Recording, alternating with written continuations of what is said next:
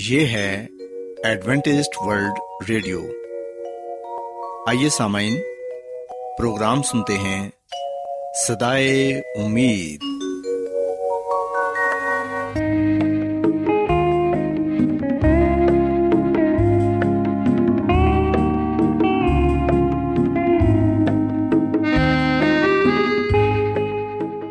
سامعین، پروگرام صدائے امید کے ساتھ میں آپ کی میزبان فرا سلیم اور صادق عبداللہ خان آپ کی خدمت میں حاضر ہیں۔ ہماری طرف سے آپ تمام سامعین کی خدمت میں آداب۔ سامعین، امید کرتے ہیں کہ آپ سب خدا تعالیٰ کے فضل و کرم سے خیریت سے ہیں، اور ہماری یہ دعا ہے کہ آپ جہاں کہیں بھی رہیں خداوند خدا آپ کے ساتھ ہوں اور آپ کی حفاظت اور رہنمائی کریں۔ سامعین، اس سے پہلے کہ آج کے پروگرام کو شروع کیا جائے، آئیے پہلے پروگرام کی تفصیل سن لیں۔ پروگرام کا آغاز ایک گیت سے ہوگا، اور اس کے بعد آپ کی صحت کو بہتر بنانے کے لیے صحت کا پروگرام تندرستی ہزار نعمت پیش کیا جائے گا، اور سامعین پروگرام کے آخر میں خدا تعالیٰ کے پاک کلام سے پیغام پیش کیا جائے گا۔ تو سامعین، آئیے آغاز اس خوبصورت گیت سے کرتے ہیں۔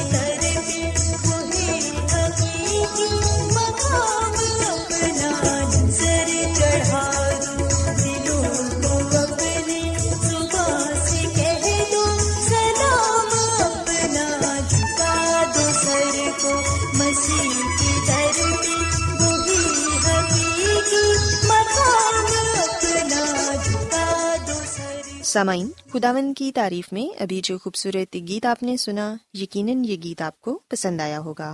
اب وقت ہے کہ صحت کا پروگرام تندرستی ہزار نعمت آپ کی خدمت میں پیش کیا جائے۔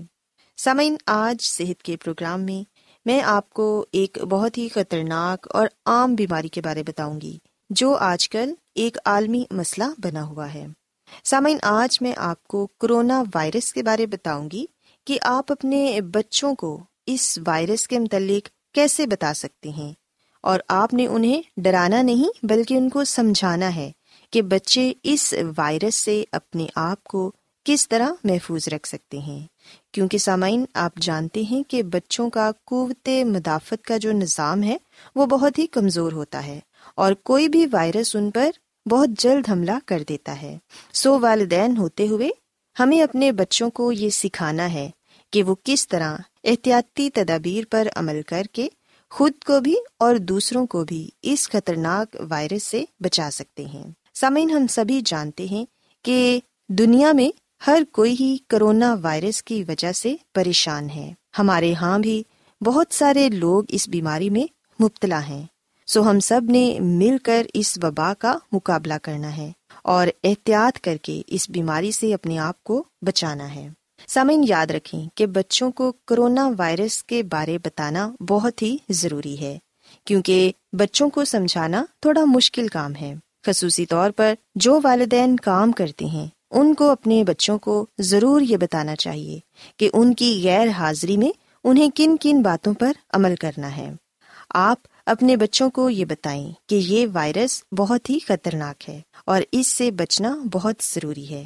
ہم جانتے ہیں کہ بچے تو بچے ہوتے ہیں، چیزیں اپنی طرح سے ہی سمجھتے ہیں، اور ہر بچہ دوسرے بچے سے مختلف ہوتا ہے۔ یہ والدین کی ذمہ داری ہے کہ بچوں کو یہ بتائیں کہ کرونا وائرس ایک بہت بڑا جراثیم ہے جو لوگوں کو بیمار کر رہا ہے، اور وائرس ایک ایسی چیز ہے جو صحت مند شخص کو تیزی سے بیمار کر دیتا ہے۔ بچوں کو یہ بتائیں کہ یہ ایک شخص سے دوسرے شخص کو بہت جلد لگ جاتا ہے۔ کھانسی، چھینک، گندی جگہوں کو چھونے سے اور گندے ہاتھ ملانے سے، اور پھر انہی ہاتھوں کو اپنے چہرے اور منہ پر لگانے سے یہ وائرس ہمارے اندر داخل ہو جاتا ہے۔ جب یہ جراثیم جسم میں مختلف جگہوں سے گزرتا ہے تو لوگوں کو کھانسی ہوتی ہے، ٹھنڈ لگتی ہے، بخار ہو جاتا ہے، اور سر میں درد ہوتا ہے، سینے میں انفیکشن ہو جاتا ہے، جس کی وجہ سے سانس لینا مشکل ہو جاتا ہے۔ سامعین، آپ اپنے بچوں کو یہ بتائیں کہ جب بھی وہ گھر سے باہر جاتے ہیں تو گھر واپس آ کر اپنے ہاتھوں کو اچھی طرح صابن سے دھوئیں۔ بچوں کو یہ بتائیں کہ 20 سیکنڈ صابن اپنے ہاتھوں پر اچھی طرح ملیں اور پھر صاف پانی سے انہیں دھو لیں۔ اگر کوئی بچہ یہ نہیں سمجھ رہا تو آپ بچے کو یہ بھی بتا سکتے ہیں کہ صابن کو ہاتھوں پر اچھی طرح ملتے رہیں جب تک اس کے بلبلے نہ بننا شروع ہو جائیں، اور اتنی دیر میں ہی 20 سیکنڈ ہو جائیں گے۔ پھر آپ بچوں کو یہ بتا سکتے ہیں کہ اگر آپ کسی ایسی جگہ پر ہیں جہاں پر صابن یا پانی نہیں تو اپنے پاس سینیٹائزر رکھیں۔ اور سامعین، یہ والدین کی ذمہ داری ہے کہ بچوں کو سینیٹائزر کی چھوٹی بوتل ضرور دیں تاکہ بچے سینیٹائزر کو بار بار استعمال کریں، اور بچے ہی نہیں بلکہ بڑوں کو بھی اپنے پاس سینیٹائزر رکھنا چاہیے تاکہ آپ اپنے ہاتھوں پر بار بار سینیٹائزر لگا کر جراثیم کا خاتمہ کر سکیں، کیونکہ سامعین ہم جانتے ہیں کہ ہر جگہ پر ہی جراثیم ہوتے ہیں۔ ہم بہت سی ایسی چیزوں کو چھوتے ہیں اور پھر انہی چیزوں کو چھو کر ہم اپنے منہ کو، اپنے ناک کو اور اپنی آنکھوں کو چھوتے ہیں، جس کے ذریعے وائرس ہمارے جسم میں داخل ہو جاتا ہے۔ سو ہاتھ دھونا بہت ہی ضروری ہے۔ بچوں کو ضرور زور دیں کہ وہ اپنے ہاتھوں کو بار بار دھوتے رہیں۔ اس کے علاوہ اگر کسی کو کھانسی آ رہی ہے یا چھینک آ رہی ہے تو وہ ٹشو پیپر کا استعمال کرے۔ بچوں کو یہ بتائیں کہ ٹشو پیپر اپنے منہ پر رکھیں اور پھر کھانسی کریں، یا اگر چھینک آ رہی ہے تو ٹشو پیپر کا تب بھی استعمال کریں، اور گندے ٹشو پیپر کو ڈسٹ بن میں پھینک دیں، اور اس کے بعد پھر سے ہاتھ دھوئیں تاکہ وہ جراثیم کسی دوسرے کو نہ لگ جائیں۔ اسی طرح سامعین، ہمیں اپنے بچوں کو پر ہجوم جگہوں سے روکنا ہے۔ بچوں کو ایسی جگہوں پر نہیں جانے دینا جہاں زیادہ لوگ ہوں، کیونکہ اگر کسی بھی ایک شخص کو یہ وائرس ہوگا تو وہ دوسرے ارد گرد کے تمام صحت مند لوگوں کو متاثر کرے گا۔ سو کوشش کریں کہ بچوں کو گھر میں رکھیں۔ جیسا کہ آپ جانتے ہیں کہ ان دنوں ویسے ہی اسکول تو بند ہو چکے ہیں، نہ ہی آپ کسی پارک وغیرہ میں بچوں کو لے کر جا سکتے ہیں۔ سو آپ کی کمیونٹی میں جو لوگ رہتے ہیں ان سے بھی تقریباً فاصلے پر رہیں تاکہ آپ اس بیماری سے اپنے آپ کو بچا سکیں۔ اور سامعین، اگر آپ نے کسی ایمرجنسی کی صورت میں گھر سے باہر جانا ہے تو ماسک کا استعمال ضرور کریں۔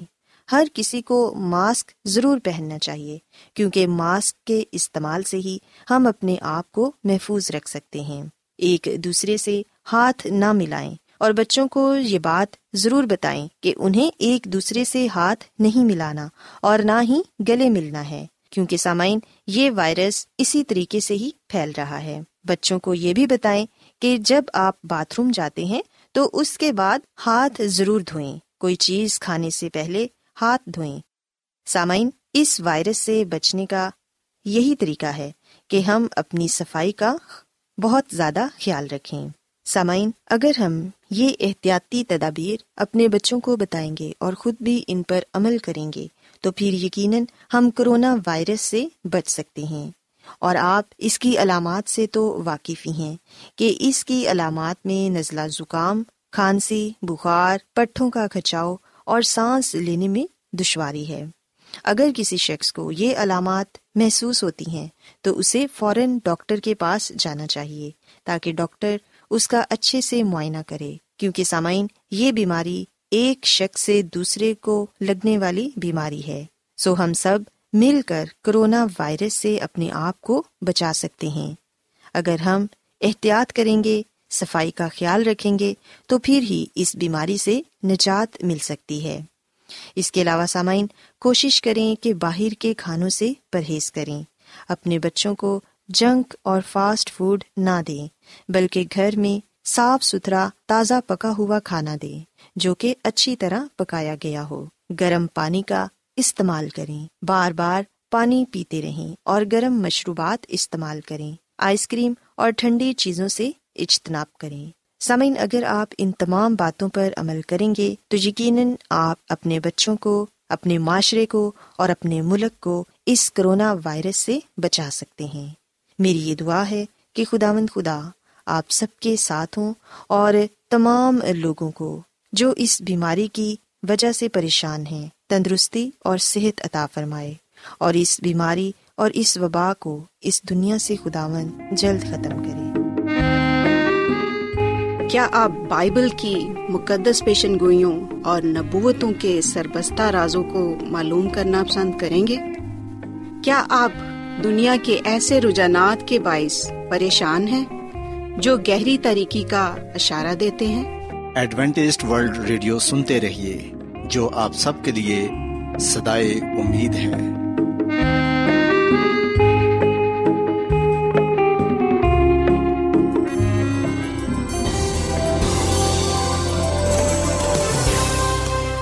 آج بہت لوگ گہرے روحانی علم کی تلاش میں ہیں، وہ اس پریشان کن دنیا میں راحت اور خوشی کے خواہش مند ہیں، اور خوشخبری یہ ہے کہ بائبل مقدس آپ کی زندگی کے مقاصد کو ظاہر کرتی ہے۔ اے ڈبلیو آر پر ہم آپ کو خدا کا کلام سکھاتے ہیں جو اپنی گواہی آپ ہے۔ خط لکھنے کے لیے آپ ہمارا پتہ نوٹ کر لیں۔ انچارج پروگرام صدائے امید، post box number 32، Lahore, Pakistan. اور ہمارا ای میل ایڈریس ہے urdu@awr.org۔ سامعین، آپ ہمارا پروگرام انٹرنیٹ پر بھی سن سکتے ہیں، ہماری ویب سائٹ ہے www.awr.org۔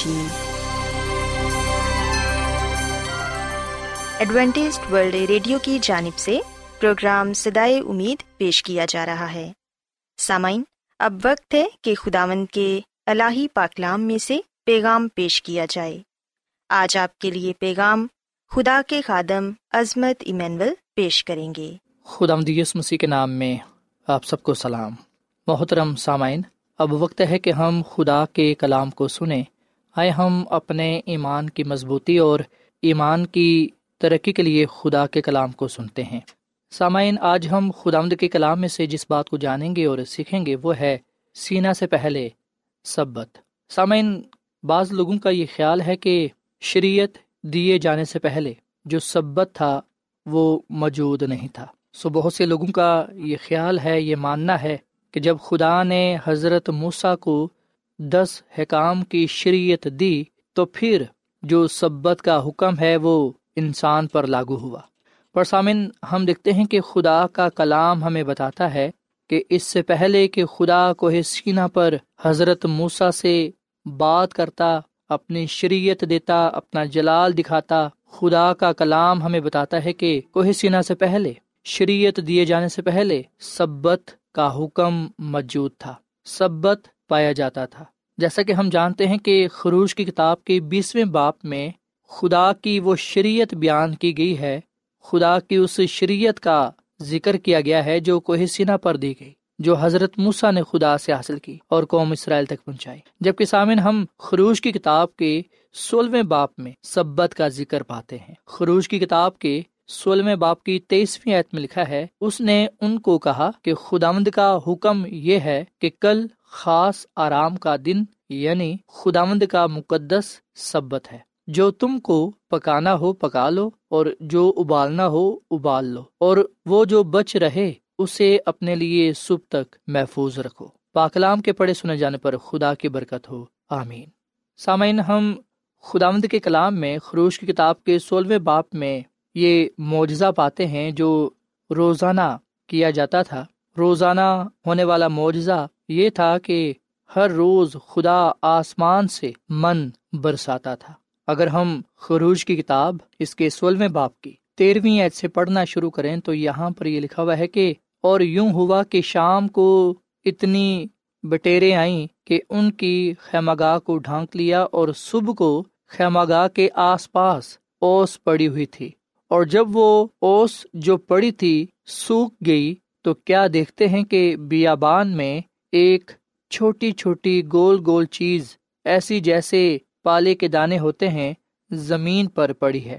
بنی اسرائیل اسے دیکھ کر آپس میں کہنے لگے من، کیونکہ وہ نہیں جانتے تھے کہ وہ کیا ہے۔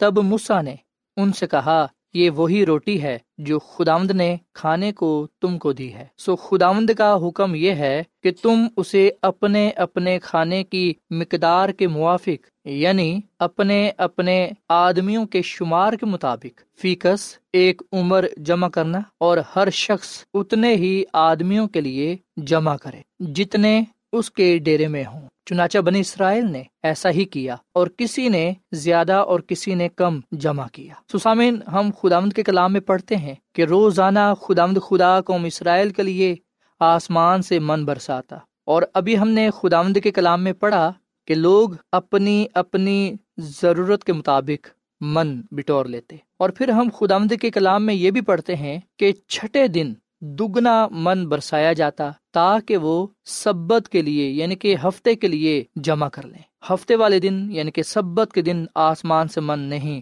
برستا تھا، آسمان سے یہ روٹی نہیں آتی تھی، صرف 6 دن تک یہ سلسلہ جاری رہتا۔ سو سامن، خداوند کا کلام ہمیں بتاتا ہے کہ خدا قوم اسرائیل کو سکھاتا ہے کہ انہوں نے کس طرح سبت کے دن کو پاک ماننا ہے۔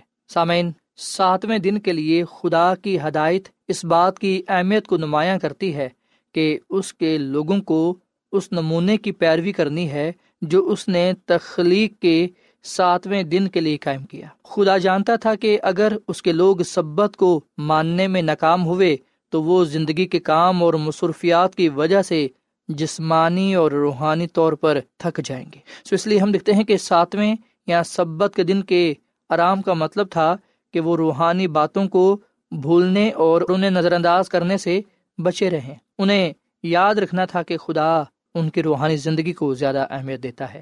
سو سامعین، 6 دن تک خدا کا روزانہ من برسانا اس بات کو ظاہر کرتا ہے کہ خدا اپنے لوگوں کی فکر کرتا ہے، ان کی ضروریات زندگی کو پورا کرتا ہے، اور 7ویں دن خدا کا انہیں حکم دینا کہ وہ اس کی عبادت کریں اس بات کو ظاہر کرتا ہے کہ خدا یہ چاہتا ہے کہ اب اس کے لوگ اپنے ایمان کے ذریعے، عبادت کے ذریعے اپنی محبت کا، وفاداری کا اظہار کریں۔ سو سامعین، یاد رکھیے گا، ہر دن من کا ایک باقاعدہ حصہ استعمال کیا جا سکتا تھا، لیکن چھٹے دن دگنا حصہ جمع کرنا تھا۔ سبت کے دن کوئی من نہیں ملتا تھا، سبت کے دن کے لیے اضافی حصہ چھٹے دن میں محفوظ کیا جاتا تھا اور وہ خراب نہیں ہوتا تھا، جبکہ کسی دوسرے دن من نہیں رکھا جاتا تھا۔ سو سامعین، اس پورے واقعے سے ہم اس بات کو سیکھنے والے بنتے ہیں کہ اپنے بیابان کے عرصہ دراز کے سفر میں اسرائیلیوں نے ہر ہفتے معجزوں کا مشاہدہ کیا، جس کا مقصد سبت کی پاکیزگی کو ان کے دلوں میں نقش کرنا تھا۔ چھٹے دن من کی دگنی مقدار گرنا اور ساتویں دن کو کوئی من کا نہ گرنا ظاہر کرتا ہے کہ خدا یہ چاہتا ہے کہ اس کے لوگ اس بات کو جانیں کہ سبت دوسرے دنوں سے فرق ہے، علیحدہ ہے۔ سامعین، من کے دیے جانے کے واقعات میں ہمیں یہ ثبوت ملتا ہے کہ سبت کوہ سینا پر شریعت کے دیے جانے کے وقت مقرر نہیں کیا گیا تھا، جیسا کہ بعض لوگوں کا دعویٰ ہے۔ کوہ سینا تک پہنچنے سے پیشتر بنی اسرائیل اس بات کو سمجھتے تھے کہ سبت کا ماننا ان کے لیے ضروری ہے۔ ہر جمعے کے روز سبت کی تیاری کے لیے من کی دگنی مقدار جمع کرنے کے ذریعے ہم دیکھتے ہیں کہ انہوں نے اس بات کو جانا کہ کس طرح انہوں نے سبت کی تیاری کرنی ہے۔ سامعین، سبت کے دن کوئی من نہیں گرتا تھا، یہ اس بات کی علامت تھا کہ انہوں نے سبت کے دن آرام کرنا ہے اور سارا وقت خدا کی قربت میں گزارنا ہے۔ سو سامعین، 40 سال تک اس معجزانہ بندوبست کے ذریعے انہیں روزانہ خدا کی دائمی حفاظت اور گہری محبت کو یاد دلایا گیا۔ اس لیے ہم زبور 78 میں اس بات کا ذکر پاتے ہیں کہ ان کو آسمانی خوراک بخشی، انسان نے فرشتوں کی غذا کھائی، یعنی وہ خوراک جو فرشتوں نے ان کے لیے مہیا کی۔ سامعین، آسمانی خوراک پر زندگی بسر کرتے ہوئے ان کو روزانہ یہ سکھایا جاتا تھا کہ خدا کے وعدے کے پیش نظر وہ ہر قسم کی کمی سے اتنے محفوظ ہیں گویا کہ وہ کنعان کے زرخیز میدانوں میں لہلہاتے اناج کے کھیتوں سے گھرے ہوئے ہیں۔ سو یہ روٹی جو آسمان سے ان کے لیے مہیا کی جاتی، یہ مسیح یسو کی طرف اشارہ کرتی ہے، جو زندگی کی روٹی ہے۔ مسیح یسو نے اپنی زمینی خدمت کے دوران فرمایا کہ اگر کوئی اس روٹی میں سے کھائے تو ابد تک زندہ رہے گا، جو روٹی میں جہان کی زندگی کے لیے دوں گا وہ میرا گوشت ہے۔ سامعین، بنی اسرائیل کی زندگی کو برقرار رکھنے کے لیے جو من آسمان سے گرا وہ مسیح خداوند کی علامت تھا، جو خدا سے آیا تاکہ دنیا کو زندگی بخشے۔ خداوند یسوع مسیح نے خود ہی یہ فرمایا کہ زندگی کی روٹی میں ہوں۔ تمہارے باپ دادا نے بیابان میں من کھایا اور مر گئے، یہ وہ روٹی ہے جو آسمان سے اتری ہے۔ سو سامعین، آئندہ زندگی میں برکتوں کے جو وعدے خدا کے لوگوں کے ساتھ کیے گئے ہیں، ان میں لکھا ہے کہ جو غالب آئے میں اسے پوشیدہ من میں سے دوں گا۔ سوائے ہم سبت کی اہمیت کو جانیں اور یاد رکھیں کہ سبت دوسرے دنوں سے فرق ہے، علیحدہ ہے، کیونکہ خدا نے خود اسے مقدس کیا ہے، اسے برکت دی ہے۔ سامعین، جمعے کی شام کو سبت شروع ہوتا ہے اور ہفتے کی شام کو سبت ختم ہوتا ہے، یعنی کہ جمعے کی شام کو جب سورج غروب ہوتا ہے تو سبت شروع ہو جاتا ہے، اور جب ہفتے کی شام کو سورج غروب ہوتا ہے تو سبت ختم ہوتا ہے۔ آئے ہم سبت کے دن کو پاک مانیں، کیونکہ یہ خدا کا دن ہے اور خدا نے خود یہ انسان کو دیا ہے۔ خدا نے حکم دیا ہے کہ یاد کر کے تو سبت کے دن پاک ماننا۔ جب ہم خدا کے حکم کو مانتے ہیں تو یقین جانیں خدا ہر روز ہمیں ہماری زندگیوں میں معجزہ کرتا ہے، ہماری ضروریات زندگی کو پورا کرتا ہے۔ جب ہم سبت کے دن کو پاک مانتے ہیں تو اس کا شکر ادا کرتے ہیں، اس کی شکر گزاری کرتے ہیں، اپنے ایمان کا، محبت کا اقرار کرتے ہیں، اظہار کرتے ہیں، اور اس بات کے لیے اس کا شکر ادا کرتے ہیں کہ وہ ہماری زندگی میں عظیم کام کرتا ہے۔ آئے ہم آج سبت کے دن کو پاک مانتے ہوئے اس کی تعظیم کریں، اس کی شکر گزاری کریں، وہ جو ہماری ضروریات زندگی کو پورا کرتا ہے۔ خداوند ہمیں اس کلام کے وسیلے سے بڑی برکت دے۔ آئیے سامن ہم دعا کریں۔ اے زمین اور آسمان کے خدا، ہم تیرا شکر ادا کرتے ہیں، تیری تعریف کرتے ہیں، تو جو بلا خدا ہے، تیری شفقت ابدی ہے، تیرا پیار نرالا ہے۔ اے خدا، اس کلام کے لیے ہم تیرا شکر ادا کرتے ہیں جو ہمارے قدموں کے لیے چراغ اور راہ کے لیے روشنی ہے۔ اے خداوند، ہمیں اپنے کلام کے وسیلے سے برکت دے۔ آج ہم نے اس بات کو جانا کہ جس طرح تو قوم اسرائیل کی زندگی میں روزانہ معجزے کیا کرتا تھا تاکہ وہ سبت کی تیاری کر سکیں اور سبت کے دن کو پاک مانتے ہوئے تیری شکر گزاری کر سکیں۔ اے خداوند، آج بھی تو ہماری زندگیوں میں معجزہ کرتا ہے اور ہمیں موقع فراہم کرتا ہے کہ ہم سبت کے دن تیری حضوری میں آ کر تیری شکر گزاری کر سکیں، تیرے نام کو عزت و جلال دے سکیں۔ اے خداوند، ہم تیرے بیٹے مسیح یسوع کے لیے شکر ادا کرتے ہیں، جس کے وسیلے سے ہم نجات پاتے ہیں، ہمیشہ کی زندگی کو حاصل کرتے ہیں۔ فضل بخش کے ہم تیرے کلام پر عمل کرتے رہیں، تاکہ ہم تیرے عظیم کاموں کو، تیرے وعدوں کو پورا ہوتے ہوئے دیکھ سکیں۔ اے خداوند، آج کا یہ کلام ہماری زندگیوں میں پھلدار ثابت ہو۔ اس کلام کے وسیلے سے ہمیں تو برکت دے، اپنے کلام کے وسیلے سے بیماروں کو شفا دے، گناہگاروں کو نجات دے، اور ایمانداروں کے ایمان کو مضبوط بنا۔ ہم سب کو اپنے جلال کے لیے، کلام کے لیے، نام کے لیے استعمال کر، کیونکہ یہ دعا مانگ لیتے ہیں اپنے خداوند مسیح یسوع کے نام میں، آمین۔